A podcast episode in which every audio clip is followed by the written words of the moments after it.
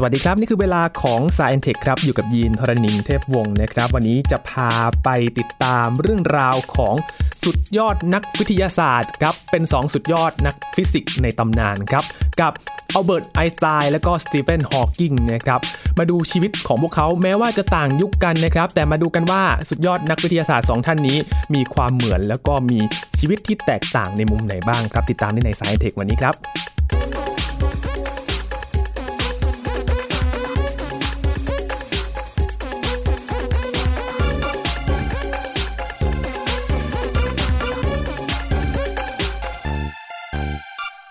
ถ้าย้อนกลับไปช่วงวันที่ 14 มีนาคมนะครับเป็นวันครบรอบ 2 ปี การจากไปของสตีเฟนฮอว์กิงครับสุดยอดนักวิทยาศาสตร์อีกท่านหนึ่งนะครับที่สร้างผลงานมากมายเลยครับ และก่อนหน้านี้เอง Sci and Tech เราก็ได้คุยเรื่องราวของชีวิตของสตีเฟนฮอว์กิง2ตอนเต็มๆด้วยกันนะครับ ถ้าคุณผู้ฟังอยากฟังอีกครั้งหนึ่งไปย้อนกันได้ แต่ตอนนี้เราจะมาพูดคุย เกี่ยวกับชีวิตของเขาอีกครั้งหนึ่ง บวกกับชีวิตของอัลเบิร์ตไอน์สไตน์ครับว่าสองท่านนี้มีมุมที่เหมือนกันหรือว่าต่างกันยังไงบ้างนะครับ วันนี้คุยกับอาจารย์ปัญชาธนบุญสมบัติครับสวัสดีครับอาจารย์ครับ สวัสดีครับยีนครับสวัสดีครับท่านผู้ฟังครับ ถือว่าเป็นสุดยอดนักวิทยาศาสตร์ในตำนานเลยจริงๆใช่นะครับอาใช่จารย์คือจริงๆอย่างไอน์สไตน์นี่ก็เป็นสัญลักษณ์ของอัจฉริยะเนาะครับแล้วก็ถ้าในแง่นักฟิสิกส์เนี่ยแน่นอนก็ต้องติดอันดับต้นๆของนักฟิสิกส์ระดับโลก สตีเฟนฮอว์กิงก็เช่นกันครับทีนี้ผมเคยศึกษาประวัติของทั้งสองท่านนะครับเคยแปลหนังสือแล้วก็ศึกษา พบว่าเออเนอะมีหลายแง่มุมทีเดียวที่เทียบเคียงกันได้ ทั้งมีความคล้ายและมีความต่างครับวันนี้ก็จะมาลองดูนะฮะว่าตั้งแต่วัยเยาว์ขึ้นมานะแล้วก็วัยเรียนนะครับชีวิตครอบครัวการทำงานนะครับหรือแม้แต่ความโด่งดังในเชิงวิชาการนะครับการสอนลูกของเขาครับอ่านะครับคำคมที่พูดถึงอะเราชอบเอาคำคมของคนดังมามาโค้ดนะแล้วก็ เกร็ดเล็กเกร็ดน้อยเช่นเอ๊ะสองคนนี้เขาปิ๊งทฤษฎีของเขามาได้ยังไงนะไอ้ที่ว่าเขาโด่งดังขึ้นมาอย่างนี้เป็นต้นครับเราจะเห็นเห็นแง่มุมบางอย่างที่น่าสนใจของเออสุดยอดนักวิทยาศาสตร์นักฟิสิกส์ระดับโลกนะครับครับอาจารย์ครับทำไมอาจารย์ถึงยกทั้งสองท่านนี้มาคุยกัน จริง ๆ มันมีแง่มุมบางอย่าง เวลาเราเปรียบเทียบอะไรบางอย่างนี่นะครับเอ่อโดยเฉพาะคนที่มีประวัติข้อมูลเยอะๆนี่นะครับครับมันจะเห็นรายละเอียดบางอย่างแน่นอน แต่ว่าเราจะเห็นแพทเทิร์นหรือรูปแบบบางอย่าง ที่ทำให้อ๋อกว่าจะมาเป็นเรื่องนี้ได้เนี่ยบางทีมันต้องมีอะไรมาก่อนนำมาก่อนหรือเปล่าครับเป็นเงื่อนไขอย่างนี้เป็นต้นไอ้ความคิดสร้างสรรค์ของเขาเนี่ยนะครับมันมีรากไหมทำไมไอน์สไตน์ถึงชอบคิดทำการทดลองในความคิดมันมีรากนี้ไหมอย่างนี้เป็นต้นนะครับหรือฮอว์กิงเนี่ยซึ่งนั่งติดเอ่อ รถเข็นครับทำไมถึงคิดได้ขนาดนี้นี่เป็นต้นเอ๊ะเขาเขาถูกฝึกมายังไงนะครับหรือตอนวัยเด็กเขาเป็นยังไง แน่นอนว่าจู่ๆเนี่ยไม่มีใครเป็นอย่างนี้โดยทันทีครับมันต้องผ่านประสบการณ์บางอย่างในชีวิตมา และประสบการณ์นั้นเนี่ยก็มักจะต้องเรียกว่าบางทีไม่รู้ตัวเลยว่ามันอาจจะถูกใช้ในอนาคต แต่วันวันหนึ่งเนี่ยมันก็จะโผล่ออกมาในรูปแบบของเออผลงานห รือความคิดหรือคำพูดการกระทำต่างๆนะครับครับจริงๆแล้วทั้งสองท่านนี้ก็อยู่คนละยุคกันเลยนะครับคนละยุคคนละสมัยครับครับครับแต่ว่าก็เป็นเอ่อนักวิทยาศาสตร์ที่โด่งดังในสมัยยุคสมัยของตัวเองในระดับโลกนะครับก็ครับเทียบกันได้ในแง่นั้นด้วยครับจะเริ่มลองเริ่มจากวัยวัยเด็กก่อนดีไหมครับอาจารย์วัยเด็กนี้นะครับเอาฮอว์กิงก่อนเนาะฮอว์กิงนี่ชอบเล่นเล่นของอะไรที่มันจำลองนะครับรถไฟจำลองอืมนะครับก็ขอให้พ่อซื้อมาให้พ่อก็ซื้อให้ พอเป็นวัยรุ่นนี่นะครับก็ชอบเรียกว่าสร้างเกมประดิษฐ์เองอืม นะครับคือคิดเกมเองใครใครฟังตอนฮอว์กิงจะจำตอนนี้ได้เลยนะครับแล้วก็ทบทวนเล็กน้อยอย่างนี้เขาบอกว่าเป้าหมายของเขาที่มีเสมอมาคืออย่างนี้ การสร้างแบบจำลองอะไรสักอย่างเนี่ยที่ผมควบคุมได้แล้วบอกผมคิดว่าเกมหรือแบบจำลองพวกนี้นะครับรวมทั้งรถเรือเครื่องบินของเล่นเนี่ยมาจากความต้องการที่อยากจะรู้ว่าระบบต่างๆทำงานยังไงอืมถ้าเกิดว่ารู้ว่าทำงานยังไงแล้วเราจะควบคุมระบบนั้นอย่างไร นะครับ แล้วก็ในที่สุดเนี่ยมันก็มาถึงเรื่องของการวิจัยงานวิจัยด้านจักรวาลวิทยา ว่าต้องการจะรู้ว่าจักรวาลหรือเอกภพเนี่ยทำงานอย่างไรครับนั่นคือเบื้องหลังเลย เพราะฉะนั้นเราเห็นว่าสิ่งที่เคยเล่นในตอนเด็กเนี่ยของจำลองจำลองของเล่นรถไฟจำลองเกมต่างๆเนี่ยนะครับ จริงๆแล้วมันมันสะท้อนความเป็นนักคิดนักทฤษฎีของสตีเฟนฮอว์กิงระดับหนึ่งทีเดียวนะครับอืม เหมือนเห็นภาพดูภาพใช่จำลองใช่ก่อนบางอย่างมันฉายแววมาก่อนตั้งแต่เด็กแล้วนะคครัรับบถ้ายังจำตอนเทสลาได้ก็คล้ายๆกันจำได้ไหมเป็นนักประดิษฐ์อะไรอย่างเงี้ยเป็นต้นนะคือถ้าตอนเด็กๆชอบทำนู่นทำนี่เนี่ยโตขึ้นเป็นนักประดิษฐ์อ่าจะเป็นแบบนั้นนะฮะครับนะครับแล้วส่วนไอไอน์น์สสไตไตน์น์ล่ะครับไอน์สไตน์นี่อย่างนี้ครับไอน์สไตน์เนี่ยมีอยู่ช่วงหนึ่งตอนอายุประมาณสี่ห้าขวบเนี่ยเคยป่วย แล้วก็พ่อก็เลยซื้อเข็มทิศมาให้นะเด็กๆไอน์สไตน์รู้สึกแบบเห็นแล้วตื่นเต้นจนรู้สึกว่า ไอน์สไตน์เขียนบอกนี่เลยนะครับ รู้สึกตัวสั่นรู้สึกมือแบบเย็นเฉียบเลย แบบทึ่งมากว่าทำไมเข็มแม่เหล็กถึงแบบว่า ทั้งทั้งที่ไม่มีอะไรสัมผัสเขาเนี่ยเขาสามารถขยับตามทิศทางของไอ้เรียกว่าทิศทางของทิศของโลกได้ครับนะต้องมีพลังใดบางอย่าง และนั่นคือสิ่งที่ขับเคลื่อนเขาตลอดชีวิตโอ้เออนี่นี่เป็นเป็นอะไรบางอย่างที่บ่งบอกว่าแม้แต่ตอนอายุ4ี่ห้าขวบเนี่ยอัจฉริยะระดับโลกพวกนี้เนี่ยนะครับอ่าไม่ต้องเข้าเรียนพิเศษเนาะ อันนี้แซวเล่นๆนะครับ ไม่ต้องไปติวที่ไหนนะครับ เขามีความเป็นนักสงสัยนักคิด มี curiosity คือมีความกระหายใคร่รู้อยู่ในตัวเขาเองอยู่แล้วครับนะแล้วบางอย่างมันดนใจเขามากเลยไอน์สไตน์บอกว่าอย่างนี้ ผมยังจำได้ดี หรืออย่างน้อยก็เชื่อว่าผมจำได้ว่า ประสบการณ์ครั้งนั้นประทับตาตรึงอยู่ในใจมาโดยตลอด ต้องมีอะไรบางอย่างที่ซ่อนอยู่ลึกๆ เบื้องหลังสรรพสิ่งอย่างแน่นอน นี่ไง อะไรก็ตามที่มันซ่อนอยู่นะฮะครับ เพียงแค่เข็มทิศ อันใช่เดียวใช่ใช่อันเดียวนะครับแล้วก็ตอนหลังนี่ก็เรียกว่าพยายามค้นหาความมหัศจรรย์ความลับของธรรมชาตินะฮะแล้วก็ไอน์สไตน์ก็บอกตอนหลังบอกว่าอย่าได้ละทิ้งความกระหายใคร่รู้ครับนะครับเพราะนั่นคือสิ่งศักดิ์สิทธิ์ อะไรอย่างนี้เป็นต้นนะฮะไอน์สไตน์จะพูดเพราะกว่านี้นั่นจริงๆแล้วอันนี้คือเอาหัวใจมาให้ฟังนะครับครับ ถ้าดูทั้งสองท่านนะครับ เหมือนมีสิ่งของที่มันเป็น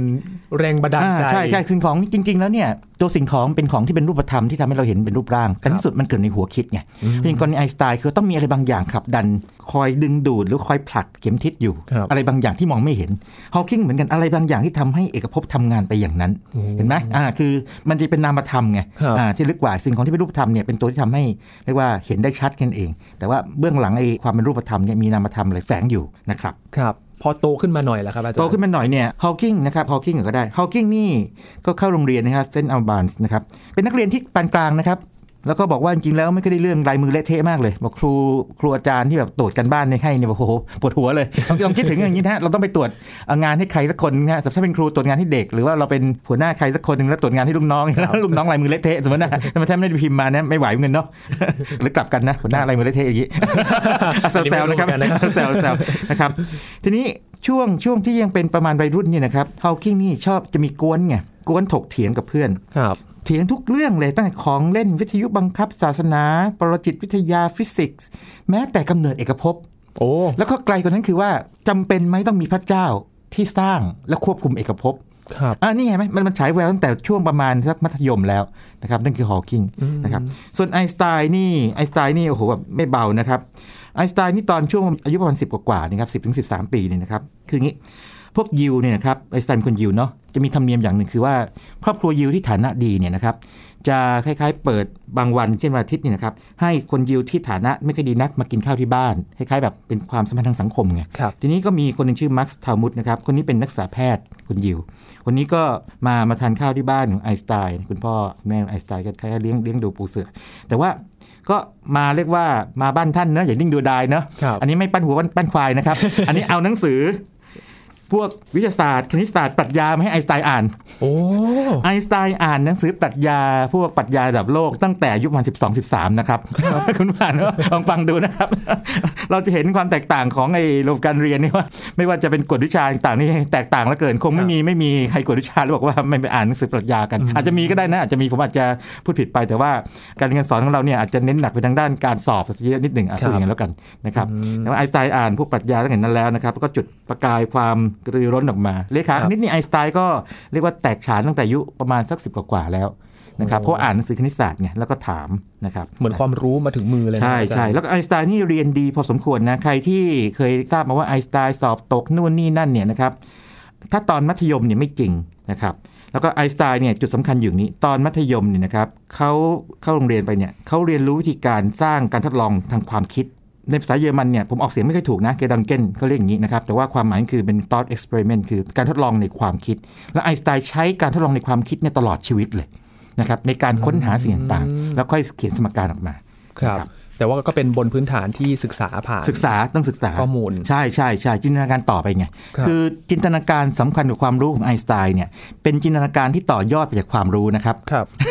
ไม่ใช่จินตนาการที่เป็นแบบมีไม่มีรากฐานอะไร ไม่ใช่จินตนาการที่ล่องลอย นะครับครับพอโตขึ้นมาโตขึ้นมาจะเห็ราวนี้เข้ามหาวิทยาลัยเออนะฮอว์กิงนี่อะทบทวนนิดหนึ่งเข้าออกซฟอร์ดครับก็ไม่ค่อยเรียนอะไรเท่าไหร่จริงๆแบบว่าเพราะออกซฟอร์ดยุคนั้นนี่แบบเขาไม่ค่อยจะแบบแข่งกันการเรียนเท่าไหร่ไงจะไปทำกิจกรรมที่ท่านจำได้นะพายเรือเนาะนะครับแต่เป็นเป็นนายท้ายเรือที่ไม่ค่อยดีเท่าไหร่นะครับแต่ก่อนจบการศึกษานี่ก็เรียกว่างี้ได้เกียรตินิยมอันดับอันดับหนึ่งนะส่วนไอน์สไตน์นี่นะครับก็ตอนเรียนมหาวิทยาลัยนี่โอ้แสบครับแสบแสบยังไงครับแสบอาจารย์อย่างนี้ครับเอางี้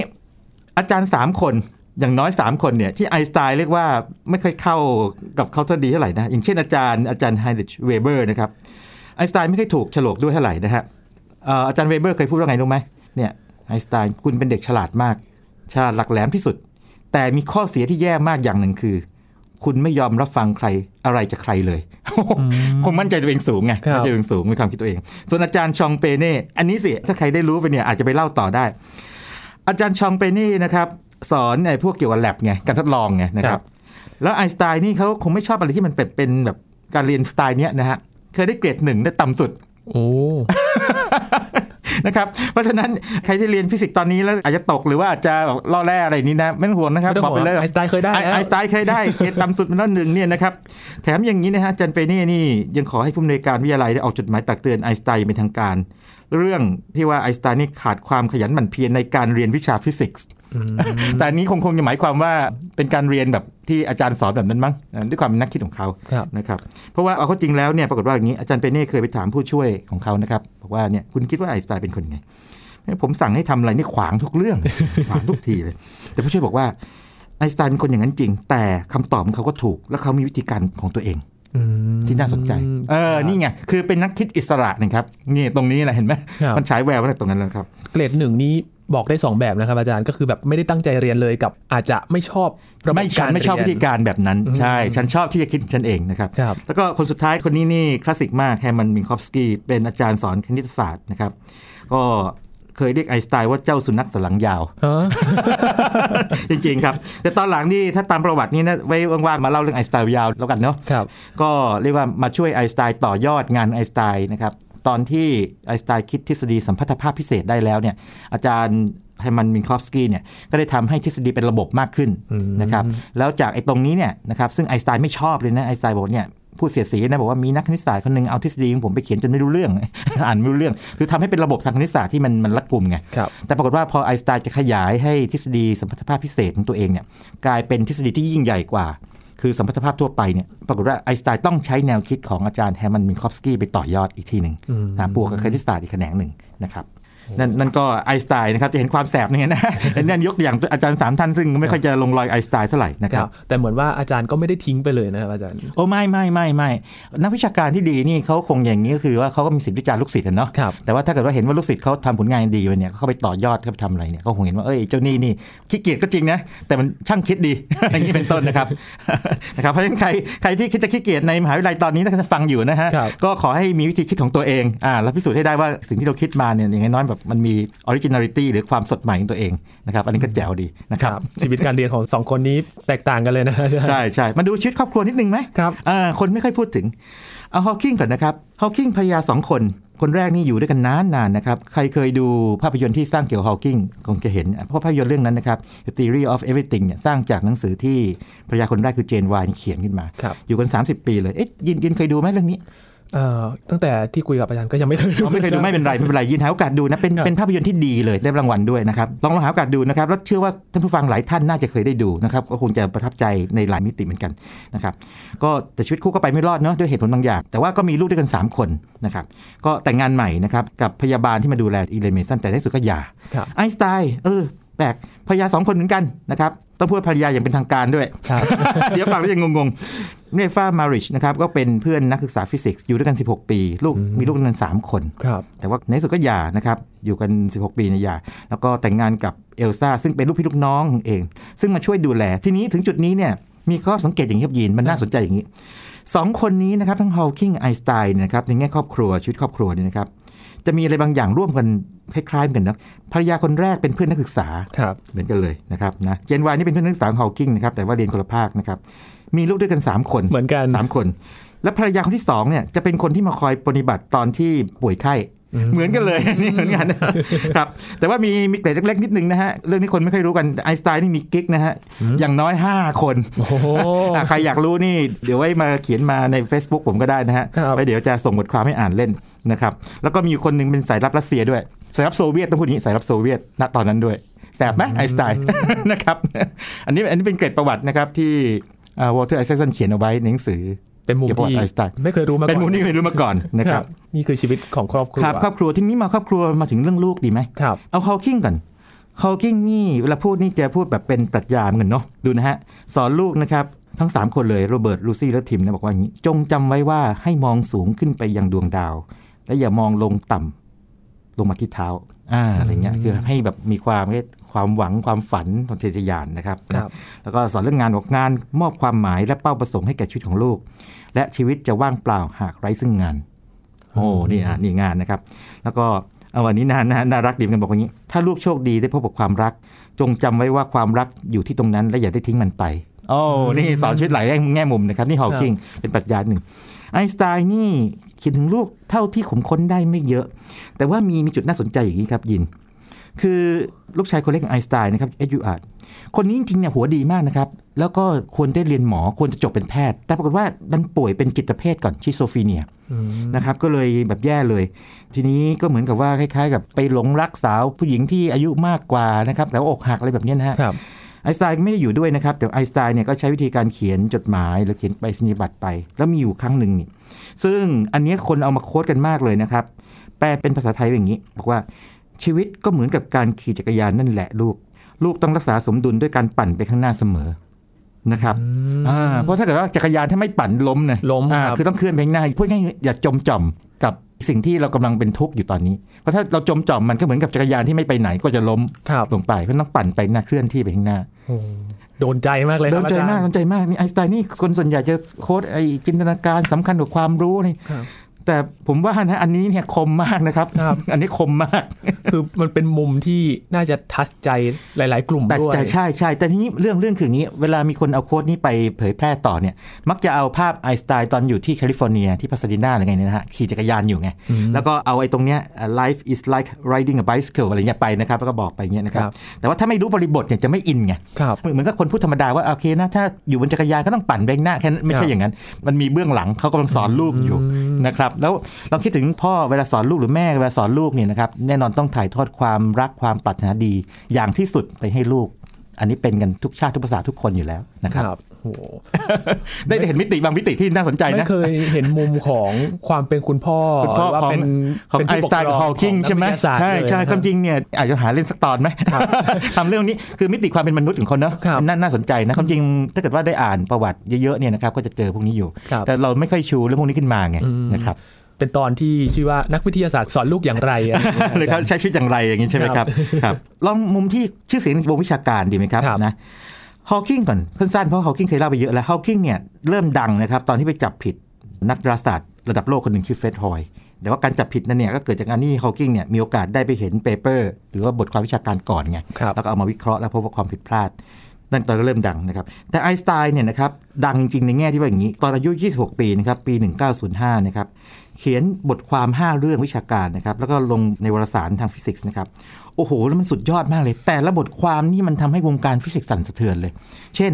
บทความหนึ่งเนี่ยพูดถึงว่าแสงเนี่ยที่เชื่อกันว่าเป็นคลื่นนี่นะครับมันประพฤติตัวเป็นอนุภาคได้นะอืมนะฮะแล้วต่อมาก็เรียกโฟตอน ตัวไอน์สไตน์เองไม่ได้เรียกมันว่าโฟตอนนะครับแต่ว่าต่อมาเรียกแบบนั้น แล้วก็อีกบทความหนึ่งเกี่ยวกับการเคลื่อนที่แบบบราวน์นะครับซึ่งฟังฟังแล้วเอ้ยมันไม่เห็นจะแบบน่าสนใจที่ไหน แต่ว่าบทความนี้เป็นบทความที่ความหมายก็บอกว่า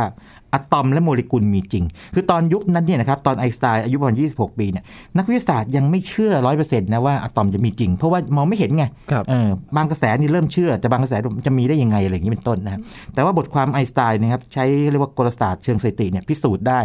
ได้สมการสมการหนึ่งแต่การตีความสมการนี่คือว่า อะตอมและโมเลกุลมีจริงครับและคำนวณเลขอย่างที่เคมีถ้าใครเรียนทางด้านเอ่อสายวิทย์มาจะรู้ว่าเลขอาโวกาโดรอะไรพวกนี้ได้ด้วยนะครับนี่เป็นต้นนะฮะอืมแล้วก็อีกบทความหนึ่งเป็นทฤษฎีสัมพัทธภาพพิเศษในเวลาครับต่อมานะครับ แล้วก็มีบทความหนึ่งซึ่งเป็นส่วนหนึ่งของสัมพัทธภาพคือ เป็นการพิสูจน์ครั้งแรกเลยที่ว่า E เท่ากับ mc กำลังสองนะครับแต่ไอน์สไตน์เขียนด้วยสัญลักษณ์อื่นครับคือมุมของไอน์สไตน์เนี่ย มันเป็นผลงานจากการค้นคว้าๆข้ค้อนคว้ามูลการศึลึกกษาๆแบบนั้นเลยแล้วคิดครับเหลือเชื่อมากนะครับ คนอายุ 26 นี่แต่สามารถแบบเรียกว่าปฏิวัติวงการฟิสิกส์ได้ครับตอนนั้นยังเป็นเสมียนจดสิทธิบัตรอยู่เลยครับยินอืมคือไอน์สไตน์นี่ในบรรดานักฟิสิกส์นะผมคงจะไม่กล้าพูดเอ่อนักชีววิทยานักเคมี คงจะมีเก่งๆแบบนี้เหมือนกัน แต่ในบรรดานักฟิสิกส์ทั้งหมดเนี่ยไอน์สไตน์นี่เป็น free thinker คือเป็น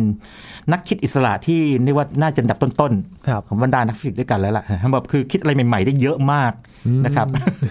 แม้แต่เรื่องกลศาสตร์ควอนตัมซึ่งไอน์สไตน์ไม่เห็นด้วยเนี่ยก็ยังคิดมาเยอะมากจริงๆนะเยอะครับจะเหลือเชื่อเลยนะครับวัย 26 ปีเท่านั้นนะครับ เริ่มต้นนะฮะครับอาจารย์ใช่ใช่สดมากๆตอนนั้นครับอืมเมื่อกี้โด่งดังในวงการ ครับคราวนี้ถ้าโด่งดังทั่วไป Hawking นี่ก็หนังสือ A Brief History of Time ครับซึ่งขายดีมากทั่วโลกนะครับ แปลไปประมาณ 30 กว่าภาษา 40 ภาษา ส่วนไอน์สไตน์นี่ดังตอนที่นี่นะครับ คือเอ็ดดิงตันซึ่งเป็นนักดาราศาสตร์เนี่ย เขาไปบอกสรุปว่าอย่างนี้ผลการทำนายที่ว่าแสงมันเบี่ยงโค้งได้ตามทฤษฎีสมรรถภาพทั่วไปไอน์สไตน์ถูกต้องครับพอ The Times of London เนี่ยนะครับของที่ลอนดอนเนี่ยเขาพาดหัวข่าวนะว่า Revolution in Science คือปฏิวัติวงการวิทยาศาสตร์แล้ว New Theory of the Universe ก็คือทฤษฎีใหม่แห่งเอกภพ Newtonian Ideas Overthrown คือแนวคิดของนิวตันเนี่ยถูกโค่นล้มอะไรเงี้ย คือนิวตันนี่เป็นอัจฉริยะในวงการวิทยาศาสตร์และฟิสิกส์ นะครับคณิตศาสตร์ด้วยจริงๆที่ว่าไปแล้วนะฮะพอแบบคล้ายๆ พอมีการพูดนี้ปั๊บเนี่ยโอ้โหเฮ้ยนิวตันถูกโค่นแล้วเหรออะไรเงี้ยมันก็เลยทำให้แบบเฮ้ยไอน์สไตน์เจ๋งเว้ยอะไรอย่างงี้ดังเลย เรียกว่าถูกขึ้นรถขบวนแห่ไปทั่วเมืองอะไรอย่างนี้เป็นต้นนะครับนั่นนั่นก็คือดังแบบว่าคนทั่วไปรู้จักรู้จักคนทั่วไปรู้จักเหมือนดาราเหมือนดาราไปไหนก็จะมีคนอยากเจออะไรอย่างนี้เป็นต้นนะครับอืมช่วงเวลาถ้าเทียบกับอัลเบิร์ตไอน์สไตน์กับฮอว์กิงก็คือไอน์สไตน์มาก่อนใช่ไหมครับอาจารย์ใช่มาก่อนใช่มาก่อนใช่แน่นอนครับอยากรู้เหมือนกันครับว่า ฮอว์กิงเคยพูดถึงไอน์สไตน์บ้างไหมครับอาจารย์อ่าแน่นอนต้องต้องมีครับ จริง ๆ แล้วเนี่ยฮอว์กิงต้องศึกษาไอน์สไตน์ครับแต่ว่าถ้าพูดถึงตรงๆเนี่ยผมยังไม่เคยเจอ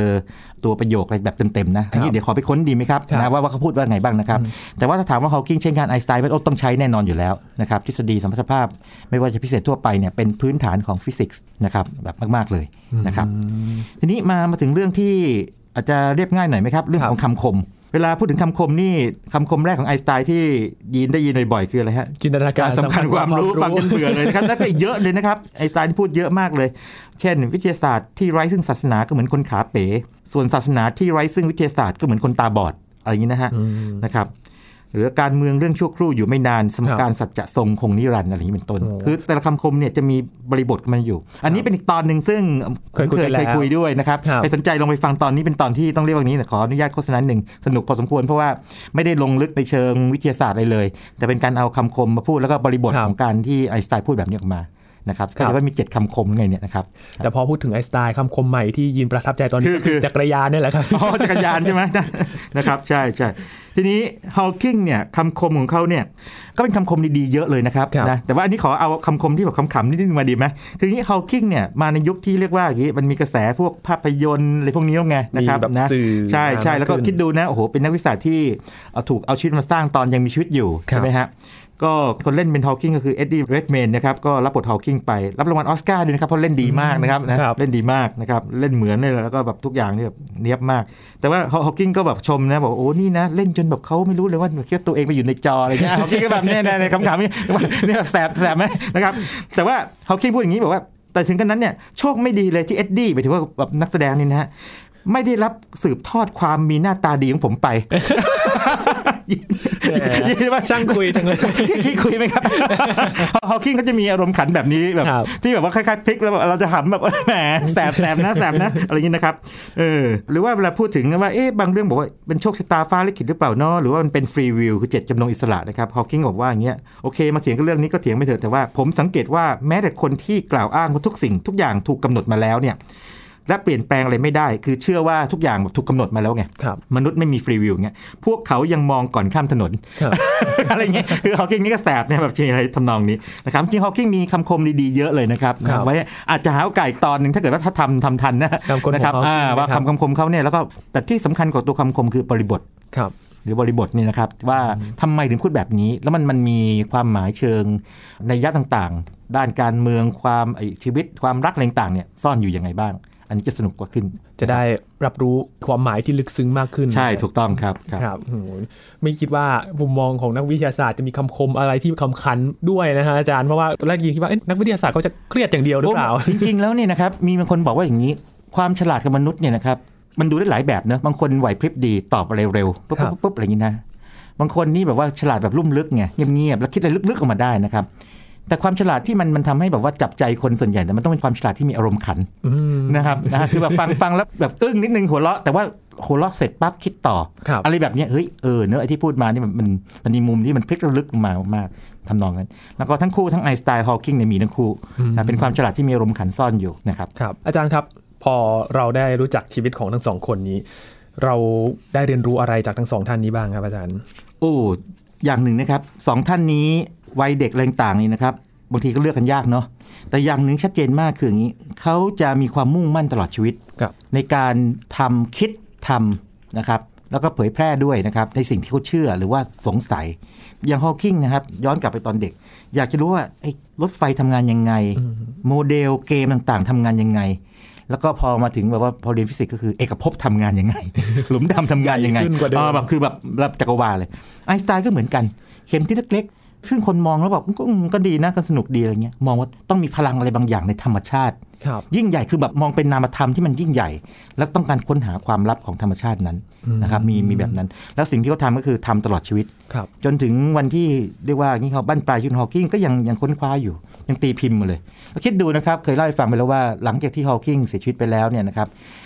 สักพักหนึ่งเนี่ยนะครับไม่ไม่กี่เดือนเนี่ยหนังสือเล่มสุดท้ายเขาก็ออกมาครับก็คือเล่มสุดท้ายยังถูก edit ระหว่างที่เขาป่วยหนักๆอยู่ เป็นต้น ก็แสดงว่ายังทำงานอยู่ช่วงชีวิตไอน์สไตน์นะครับที่ข้างเตียงนอนก็มีสมการสนาม field equation ทิ้งอยู่ข้างๆแปลว่าอะไรก็แปลว่าจนบั้นปลายชีวิตของเขาเนี่ยเขายังคิดทำค้นหา